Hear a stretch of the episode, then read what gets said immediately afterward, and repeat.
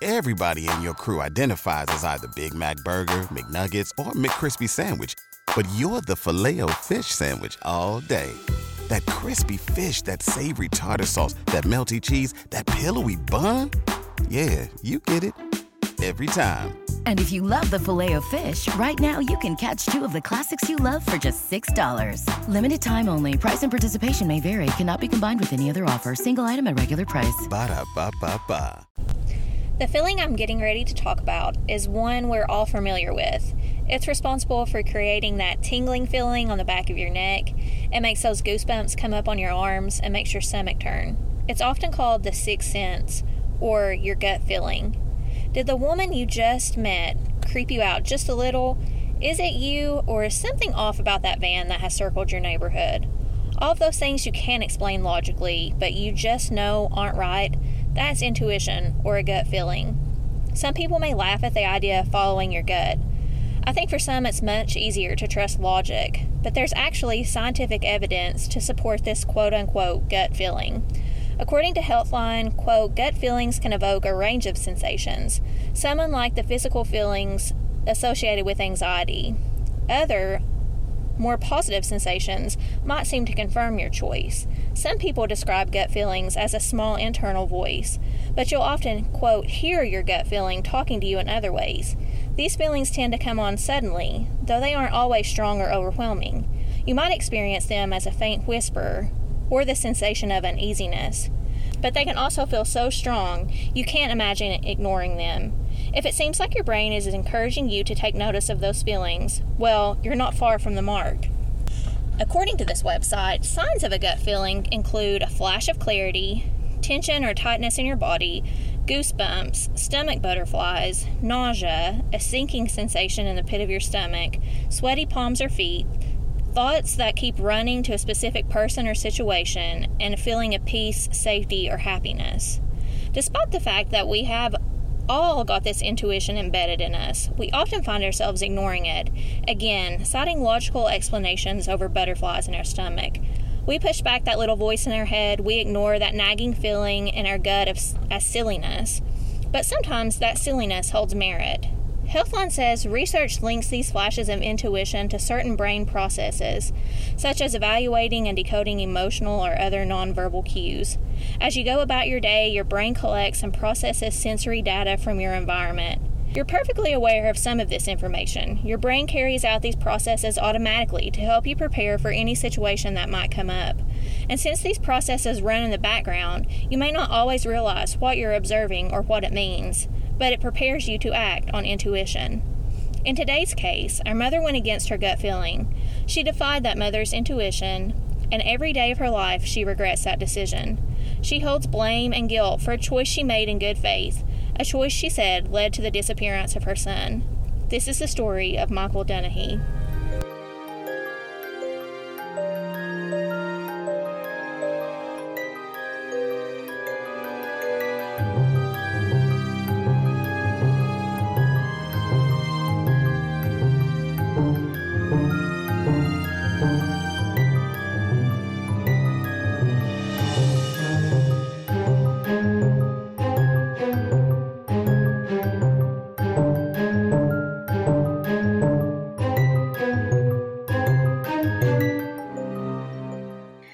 Welcome to Coffee and Cases, where we like our coffee hot and our cases cold. My name is Allison Williams. And my name is Maggie Dameron. We will be telling stories each week in the hopes that someone out there with any information concerning the case will take those tips to law enforcement so justice and closure can be brought to these families. With each case, we encourage you to continue in the conversation on our Facebook page, Coffee and Cases Podcast, and to follow us on Instagram at Coffee Cases Podcast and on TikTok at Coffee and Cases Podcast. Because, as these families know, conversation helps to keep their missing family member in the public consciousness, helping to keep their memories alive. So sit back, sip your coffee, and listen to what's brewing this week. Waiting on a tax return? Hopefully, it ends up in your hands. Fraudulent tax returns due to identity theft increased by 30% in 2023. If you're in a bind this tax season, LifeLock can help. Our US based restoration specialists are experts dedicated to helping solve your identity theft issues. And all Lifelock plans are backed by the Million Dollar Protection Package. So we'll reimburse you up to the limits of your plan if you lose money due to identity theft. Help protect your information this tax season with LifeLock. Save up to 25% your first year at LifeLock.com slash aware. So, sleuth hounds, I don't know how the weather has been in your neck of the woods, but here in Kentucky, the last few days have been textbook springtime weather. Awesome. Yes, it's been so amazing. The sun's been shining, there's been a light breeze in the air, there's really hardly any clouds. It's just been like typical spring weather. It's that type of weather that begs you to go outside, it entices you to read on the porch, take a walk, plant some flowers, and just enjoy the beauty of Mother Nature. I mean, I'm not we've talked about this, an outside person, but even I have been drawn outside this week. Yeah, I'll sit and read a book, drink my coffee. Yeah, have the It's window open. nice. Yeah. It's been great. And so this weather was very much um, similar to the scene of today's crime that we're going to be discussing. So spring had sprung in Victoria, British Columbia on March 24th, 1991. So Canada, I know. See, Maggie always does the Canadian cases, and Canada loves Maggie. So well, I love works. Canada, so this works. Perfect combo. Yeah, that's on my bucket list to go there one day. And so the sun was shining and it was calling everyone to come enjoy the warmth. And Crystal and Bruce Dunahee packed their four year old and their six month old into their family car and headed to Blanshard Park Elementary School. I mean, that's a lot to pack up two kiddos. Yeah, especially when they're that tiny. Right. I imagine it's a lot of things that have to go. and then, but probably hoping like run around, get Fall your energy out. Yeah, exactly. The family arrived just before 12:30. And Crystal, which I thought this was really cool, like when I read this, I was like, "You go, Crystal." She actually played on like a two-hand touch like football league. Huh. I know. And, I'm not. I'm not coordinated. And like, I mean, I kind of would picture like Bruce doing that, but I yeah, thought that was cool. That that it is was awesome. Crystal. Yeah. Um, and she actually had a game that day. So she was there for the game. Bruce was there to observe and keep tabs on Okay. the babies. Again, good for them. Yeah. So you go, Bruce. Breaking the traditional gender roles, so that's great.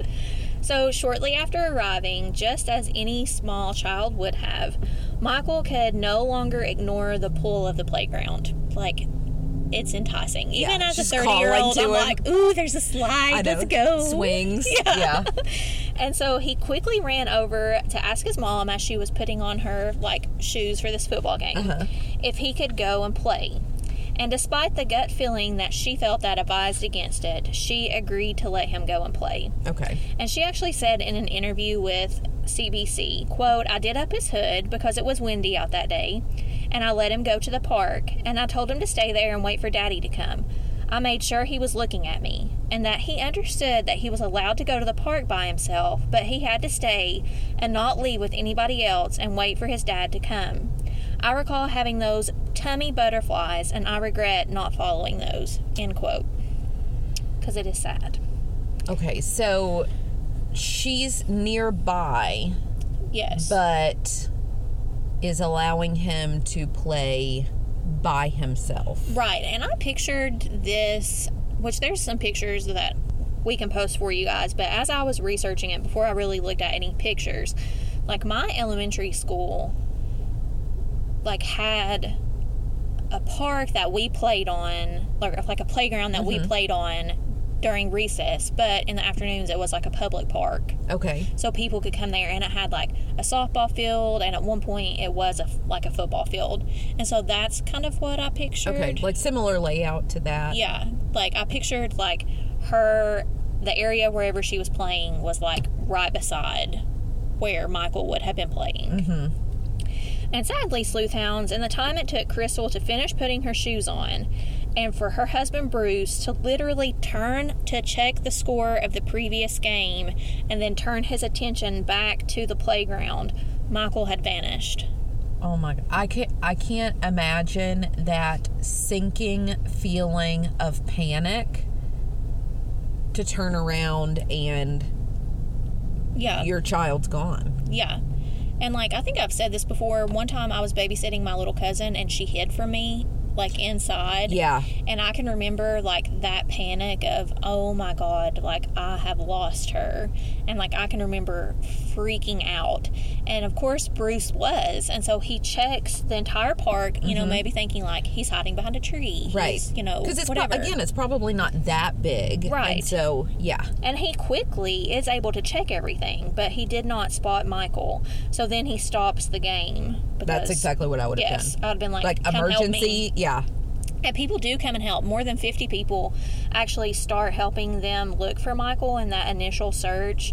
Um, and no one saw him or a trace of him. And the parents called 911 quickly because by 1 p.m., police were already at the park. Okay, so that's good that they acted quickly, but then I'm thinking, you know, if they're showing up for a game and they're spectators, that Mm-hmm. means that there are quite a few people there. Yeah. So it could literally be if he's abducted, it could be anybody and you know, nobody even notices. So there are, um, which we'll talk about here in a second, like there's very little evidence with this case because I think it happened so quickly. I just don't think people were like, it's not like they saw a four year old wandering by himself and you're like keeping an eye on him to make sure nothing happens to him. It's like mm-hmm. he was just gone. And so there is a little bit of like eyewitness testimony and like some things that people thought that they saw. But again, like I'll talk about that too. Like there would have been reason for those people to be there. Right. Like it's not weird that there are people at this playground because there's other things going on. Right. But then also in my head, and I know you'll probably get to us talking about this, but like I think about my little sleuth hound, and even at age four, she was at least aware enough that if anybody who wasn't someone who she knew tried to even grab her hand or lead her somewhere, I mean, I feel like she would have caused a big scene, you know, Yeah. like made a ruckus. And so the fact that it could happen so quickly and Quietly. noiseless, Yeah. I was going to say noiselessly, I was gonna say quietly, then I don't know if it's more likely to be someone who Michael would have known. So, we'll talk about Okay, all that in a minute. Um, but according to Canada's missing child, Michael Dunahee by L. Hall, police were able to quickly decide that because Michael went missing so quickly that he was abducted by a stranger. Mm-hmm. They don't think he just walked off by himself. Again, he's only four, so like, where could he have gone that quickly? Right. That, like when you turn around, you're not going to see him like running off. Right. So they do not look anywhere that I've read into like Michael's inner inner circle, like his parents or people in his family. They police so no are suspicion adamant. No, turned. Okay. police are adamant that this is someone that Michael did not know. Hmm. I don't know what led them to really believe that, but that's what they are able to That's determine. interesting. And that's really honestly all that police get from the scene of the crime. There's no like fingerprints, there's no tire marks, there's no like Well, yeah. I mean, if you're in a park, what is Yeah. there to touch? Right, exactly. So, authorities interviewed all known sex offenders, which was good, in the area, and they interviewed several witnesses, but very little information was uncovered. Police had reports that a man in his late 40s or early 50s had been near the playground and that a brown van had also been spotted nearby. But to me, like I said, like these things aren't really odd. Right. Like it's not like Michael's family is the only family at the park, or maybe there's like two families at the park, and it's weird that there's a 50 year old man walking around this playground. But there's like a game Adults, going on. right. So perhaps he was just accompanying, like, walking to see his daughter play in this game, Right. or was like going, maybe either you had to walk through the playground to go to the bathroom or the concession stand. Like, I feel like you can explain Mm-hmm. the presence of what you would consider like a random man. Mm-hmm. The same with the brown van. Like, what's so creepy about this brown van? Like, there's going to be plenty of vehicles. Was it like circling and kept like going back and forth, or know- was it just parked somewhere? And this makes me think too. I guess there are certain vehicles, vans especially. Oh yeah, but does it have windows? Mm-mm. Right, but nobody's ever like there was a suspicious white Camry Yeah, on the yeah, block, you know, like it's always the van. The van. yeah. So, like I said, to me, I can justify why that man would be in the park. I can justify why there was a brown van nearby. Right. But maybe that's just it. Like maybe we are trying to follow the logical explanation of things and ignoring like the intuition that we might have about those things. Right. We, I mean, you and I talk about it almost every episode. We end up saying, you know, people who rationalize Yeah. and when we should have because we're we don't want to come off as I don't know um overreacting or or whatever it is Or like scatterbrain kind of. Like Right. you just jump to conclusions. right But sometimes I feel like that's the the most logical thing to do is to follow that gut feeling and that mm-hmm. like kind of jump to those conclusions. Mm-hmm. Everybody in your crew identifies as either Big Mac Burger, McNuggets, or McCrispy Sandwich. But you're the filet fish Sandwich all day. That crispy fish, that savory tartar sauce, that melty cheese, that pillowy bun. Yeah, you get it. Every time. And if you love the Filet-O-Fish, right now you can catch two of the classics you love for just $6. Limited time only. Price and participation may vary. Cannot be combined with any other offer. Single item at regular price. Ba-da-ba-ba-ba. Join us today during the Jeep Celebration event. Right now, get 20% below MSRP for an average of 15178 under MSRP on the purchase of a 2023 Jeep Grand Cherokee Overland 4xE or Summit 4xE. Not compatible with lease offers or with any other consumer incentive offers. 15,178 average based on 20% below average MSRP from all 2023 Grand Cherokee Overland 4xE and Summit 4xE models in dealer stock. Residency restrictions apply. Take retail delivery from dealer stock by 4 1. Jeep is a registered trademark.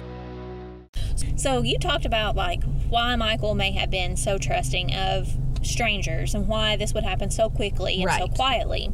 Well, from what I read, um, Victoria, British Columbia was a really tight knit place, and Michael's disappearance really like uprooted like the foundation of this area. Like several articles that I read, the Hall article that I cited earlier, she has a long section at the end about she remembers. I'm assuming you're a she. Sorry if you're a he, but um, they like they remember when Michael went missing and they talk about in the like the bottom of that article like how it affected their family and Oh, so wow. there were several articles that i read that the people writing them would be like i remember when this happened i remember like hearing this on the news this is what my family thought of this this is how it affected like my community so Michael's disappearance really did change Victoria, British Columbia. And actually, in one article that I read called A Loss of Innocence The Disappearance of Victoria, British Columbia's Michael Dunahee, they actually compare his disappearance to the death of John F. Kennedy here in the United States. Jeez, so that's that's big. Yeah, because they say that everybody that was alive during that time knows where they were when they found out that a small boy had been kidnapped off a playground. Wow. So this is like unheard of. Yeah. So I think that maybe the community was just so close that mm-hmm. he wouldn't have been scared of a stranger coming up and talking to him at the park. Right. A month after Michael's disappearance, police actually staged a recreation of that day at the elementary school. Like, I don't know if that's kind of common. Like, this was really the first in all of the episodes that we've covered that I really remember reading about. like- Recreating the scene. yes. Yeah. But they did it in a hope that, like, by having the community walk through, like, the movements of that day, mm-hmm. that someone might remember something that they would have otherwise, like, just passed off as, like, an, some, nothing out of the ordinary or, like, maybe a subconscious memory. Right. Like that kind of thing. Or even like if you think about it, if they're recreating it and they're saying, okay, where were you standing? Because obviously you know that mom and dad are going to remember exactly Yeah. where they were standing when they, you know, mm-hmm. discovered. And then, you know, you look around and you could say, even, okay, am I closer to, say, a road that Oh, would have yeah. been a, a quick Or, like, the parking lot. exit? Right. So maybe you would even at least have a clearer idea of like which direction, if somebody took him, they likely went. You know, because if it's like hmm. super open over here, then they probably didn't go that way because then you would have turned back around and Right, exactly. You know. seen them. Right. And hmm. it's hard too because, you know, the dad, obviously, you know, it was a quick turnaround to look at the scoreboard, But like when you're doing something like that, you're not gauging like, okay, I'm spending five, Five seconds, seconds. versus like 20, Yeah. you know? So that does make it a little bit harder. But I think that's super interesting. Yeah, I didn't think about like the time that the dad would have considered like a short amount of time because I Mm-hmm. know like I'll be on TikTok and I think it's 30 seconds and it's like an hour later. later, yeah. I know. I'll say, okay, you give you get one more minute and like I'll watch. so I guess we don't really have a very good perception of Right. time that it takes for us to do things. But they even went so far in this recreation that they included using a brown van, so the same van that had- had been spotted by a child on the day of Michael's disappearance. Oh. And in an interview with CBC, now retired detective Fred Mills said, quote, We did put a lot of resources into the brown van tip. In fact, we did locate a brown van, a number of brown vans, and we eliminated the owners and drivers through interviews. The brown van was a big thing for a while until we could discount it, end quote. So nothing really came from the reenactment. There were no like substantial recollections of things that they saw people saw that day and didn't report to police. Like nothing like groundbreaking came about. Mm-hmm. And at one point, Allison, there were 15 detectives working on this case. That's a lot. Well, I Yeah. guess that just speaks to how, you know, unique it was that something like this happened, like those articles. Mm, Yeah, I think you know, that, that, people were that many. Mm-hmm. personally invested in Michael. Um, actually, I read somewhere, and I think I'll talk about it later on, that they actually were sorting tips by hand. Like they were like writing them down as people would call in, and then sorting them by hand. So I'm sure it did take like an army to do all Right. that. Um, in the early stages of the investigation, police said that they would receive around 50 possible sightings daily of Michael. Oh my gosh. So imagine trying to, to like decipher and shift like sift through all those. How Yeah. could you determine like where to send people out? Because if you're getting that many, you ha- there's no way you have Well, even if you have 15, you're Yeah. going like three to four different places each person Right. every day. and like how long does it take like the person that sees thinks that they see Michael to call police and then for police to go out like so much Right. time passes and sadly like these like possible sightings happen a, a lot for this family and I say sadly because each time they're like could this be? Could yeah, could this be it? And then it never is.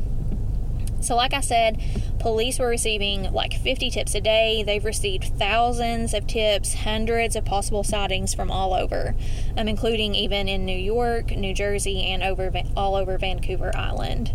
Um, but we always end up where we started with a missing Michael. So, all of that never leads really to any answers. According to Remembering Michael Dunahee, there was one very promising sighting of Michael in Chase, British Columbia.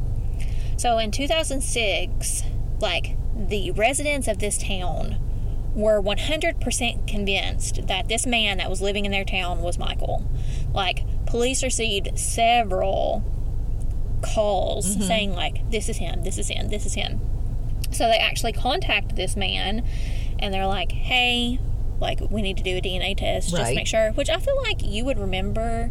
Well, maybe not because four is kind of young. yeah. So maybe you wouldn't remember that. I don't really have many memories No. from age four. And if I do, it's like super spotty things that I probably just assume happened at age four because it's you things that happened all my they- life. mhm. Yeah. But they do a DNA test on him and it's not Michael. So again, the family is just let down. Obviously, there are not very many theories in this case. Like, we think it was a stranger that abducted him from the park, and that's really it. There is one, like, interesting, like, it's not even like a theory, just one, like, really interesting, like, piece of information that makes you kind of say, oh, that's really, like, coincidental and really odd. Okay. And when I read it, I was like, this is weird. So, this involves a man named Vernon Sides. Mm-hmm. Sides. That was really hard for my Eastern Kentucky accent to say. And he's now deceased, but he's from Milwaukee. Okay. And so it like ties back in. northern U.S. Yeah. Right. Wisconsin. Yeah. And he, according to the True Crime Files, in January of 2009, they find a missing persons poster of Michael inside Vernon's home, Okay. which may not be weird. Okay, no, it's weird. Like Right. I don't like I don't know like how things really work, but like I would not see people in Milwaukee putting up posters of a missing British Columbian kid. Yeah, unless he were like born there and then moved to Yeah. Milwaukee or something. You know what I mean? Because if it was like so unique or different or whatever, Yeah. I just it's just weird but if there's me. no relation, that is super Yes. weird. And it's like up in his home. I don't know if it's like hanging in his home, but they find it in his home. Like he's kept it. And he's kept it for a while because it's happened in two in 1991 and it's 2009. Okay, So he's had this like twenty years on. Yeah. And like to me that would be Wait, when did you say it happened? 1991. Did I, am say not- that? I don't know. I'm not good with math. Okay, I was like, did, did I say that right? Yeah. So that yeah, almost twenty years. Yeah. And then I started. I I listen. I, like, do English. I, say don't do math. 2001. yeah, Anthony and I were talking about that today because he was talking about like we were talking about weird things that like people from Kentucky say or Mm-hmm. that like you pronounce differently in like certain geographical areas or whatever. And he was like, we just have to really make sure that our kids speak properly when they're out in public. And he was like, like they can't say, I can't remember what he said now. And I was like, yeah, but sometimes you say that. Like he'll say, like Oh, Anthony says that right. word. And he was like, well, I know, but like I'm trying to stop. And I was like, you're welcome. It's because I've corrected you on it that you have quit saying it. And he was like, I'll start correcting your math. And I said, well, I have to, can only use math if, if it goes past my 10 fingers, I can't do it. So cr- criticize away. So, anyways, back to mm-hmm. back to Vernon. So he actually is dead of natural causes when police are like going through his apartment. And Okay. what prompted police to go through his apartment is apparently before dying he had confessed to his psychiatrist that he had killed two children in 1958, which I know 58 to 91 that's a big difference, but like I feel like if you've killed two, Yeah. that time frame I feel like probably really wouldn't matter to you. You know what I'm wondering though? So if he's if he has died, and again I don't do math, but if he has died in 2009, and he's 62, Mm-hmm. He was super young in 1958. That's what I'm thinking. So maybe he had his years wrong. How old would he have been? We need to pause because I have to do the math. I know. so if we do the math then, he would have been 11 when he killed two children. So I'm wondering if when he's admitting to it, he might have committed the crime, but he just had his, Like his years way off? off. Or I'm gonna have to go back and check this source now, and make sure that I typed it correctly. But I'm 100% sure. I won't say 100, like 99% sure it was 1958. But like you said, like I don't think you murder people when you're 11. I mean, I, don't wouldn't know. so. I don't know. I would hope not. Yeah, so maybe like you said, he just got his dates confused. Okay, so we did some math and then we double checked my date of 1958, and that's what several sources said that, so I was correct. So we are going to assume that Vernon had his dates wrong because I would hope you would not murder two people when you're 11. And if he is 11, I doubt that he would have said like two children because he's a Because child he's a child. himself. Yeah. Okay, so we're going to assume he has the dates wrong, but That makes me even more inclined. To believe he could be involved. Yes. Yeah. Yeah. It really does. So he has told his psychiatrist that he has killed two children. Local authorities come to his house to search his home and they find lots of disturbing things. Oh. So not only do they find this missing person's poster of Michael, which right. Which is odd. is odd because it's not like they were neighbors, right? Right. They also find child pornography, Oh. books on cannibalism. First of all, who who buys a book? Who writes a book? Okay, where does publishes yeah, a book? Oh. Where, where does one find a book, a book on cannibalism? Like, can I go to Barnes and Noble and just like buy a book on how to be a and cannibal? like, what do you say other than like they eat people? Yeah, I don't know. It's so weird. But they find that. Okay. And then they find tons of files on unsolved missing children's cases in the U.S. Files. Yeah. Which means research. Records. Research, yeah. Yeah. Mm. But they can't question him about it because he's dead. According to the article, New Lincoln Cold Case of Victoria Missing Boy since 1991, not only was Michael's missing persons poster found in this home, but there was also like a copy of a map of somewhere that was not in Milwaukee. And Vernon, I almost called him Victoria, had titled it Millstream Park. And what's weird about that is that northwest of Victoria, there's a Millstream Road that leads to several parks. I know. Wow. So while Vernon did confess to killing two children, um, he never mentioned anything involving the Canadian boy to his psychiatrist, according to the Milwaukee police. But I mean, children is very vague. yes. So, And we know that clearly the dates are wrong. right. Local investigators are attempting to trace his movements in the late 80s and early 90s to determine whether maybe he did travel to Canada, specifically the British Columbia area in that mm-hmm. time. Mm-hmm. But I did not read anywhere where they. Did he own a brown van? Oh my God. I don't know. I didn't read that. Hmm. That might be something interesting if records. Surely they would have looked that up. Yeah, I'm sure they would have done that. But I didn't read anywhere where, like, their results were found, like, or were Right. released, I mean.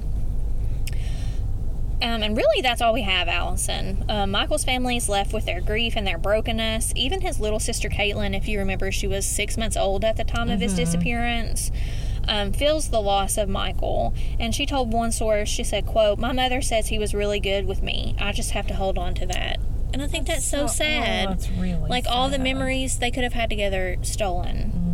All of his family has become super active in Canada's like different organizations within Canada that deal with missing children. Um, in fact, according to that L. Hall article, Michael's mother, Crystal, has since become an activist for missing children and is the president of Child Find British Columbia. And she's also helped implement the Amber Alert system in British Columbia. Wow. Which is Go Crystal. Yeah. Which we also covered that case We did. the Amber. Vanderman. Yep, we covered her. Um, so now she's actually said that the Amber Alert system has spread to most parts of Canada, so it's more widely used, which I think is great. Mm-hmm. Um, and she says that, which is sad, and this is what the same thing Amber's mom said, that if the Amber Alert technology were available at the time of Michael's disappearance, Crystal is 100% certain that we could have had a different outcome Right. because like i said they were sorting all those tips by hand. They were writing them and sorting them by hand. So there was like no real system to help spread the word. There was just it was just the technology wasn't there in the early 90s um, according to true crime files um, i think allison that this will break your heart even more.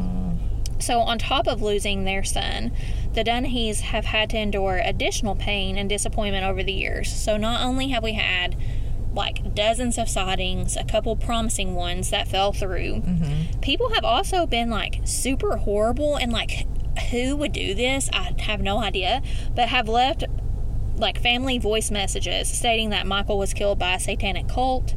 Another person called and demanded a $10,000 ransom for Michael's return and then never called back. I swear, those people should be punished. There needs to be a law Yeah. about that. If there might be, but the, I have. Oh my gosh, that makes me so angry. And like, I don't know who would think that's like appropriate or funny pain. to do. Yeah. No, there need, like you said, needs to be something in place to punish people that do that. Crystal still keeps a room for Michael and her family home. She's still holding on to the fact that Michael is safe and will one day come back to her. She said in an interview, quote, giving my permission to let him go play in the park by himself, I should have made him wait. That's the hardest part to deal with, end quote. So many times in life, we're left questioning the decisions we make. Did we do the right thing moving cities? Did we miss an opportunity passing up that job offer? Life is full of what ifs. But what life shouldn't be filled with are the what ifs like this. We've said it so many times. No one should have to rebuild their lives after losing a child. Crystal, my hope is that one day you can forgive yourself. My hope is that one day you're able to see that you did the very best you could for your child and that you did nothing wrong. Someone out there did do something wrong, though, and we're dedicated to finding answers for you. We know that someone saw something that day that can change this case. Someone's living with the guilt of knowing where Michael is, and it's our hope that they will come forward and help bring Michael home. Quote, His memories are still embedded in our lives and in our hearts, Crystal said. We know someone is out there who knows what happened. We need to find closure so we can move forward. End quote. At the time of his disappearance, Michael was wearing a blue hooded jacket with red lining and red cuffs, a Teenage Mutant Ninja Turtles t shirt, multicolored rugby pants, and blue sneakers. Michael has blonde hair and blue eyes. We'll place an age progression sketch on our Facebook page. If you have any information on the disappearance of Michael Dunahee, please call authorities at 1 800 222 8477. Again, please like and join us on our Facebook page, Coffee and Cases Podcast, to continue the conversation and to see images related to this episode. As always, follow us on Instagram at Coffee Cases Podcast and on TikTok at Coffee and Cases Podcast. Or you can always email us suggestions to coffeeandcasespodcast at gmail.com. Please tell your friends about our podcast so that more people can be reached to possibly help bring some closure to these families. Don't forget to rate our show and leave us a comment as well. We hope to hear from you soon. Stay together. Stay safe. We'll, we'll see, see, you next week. week.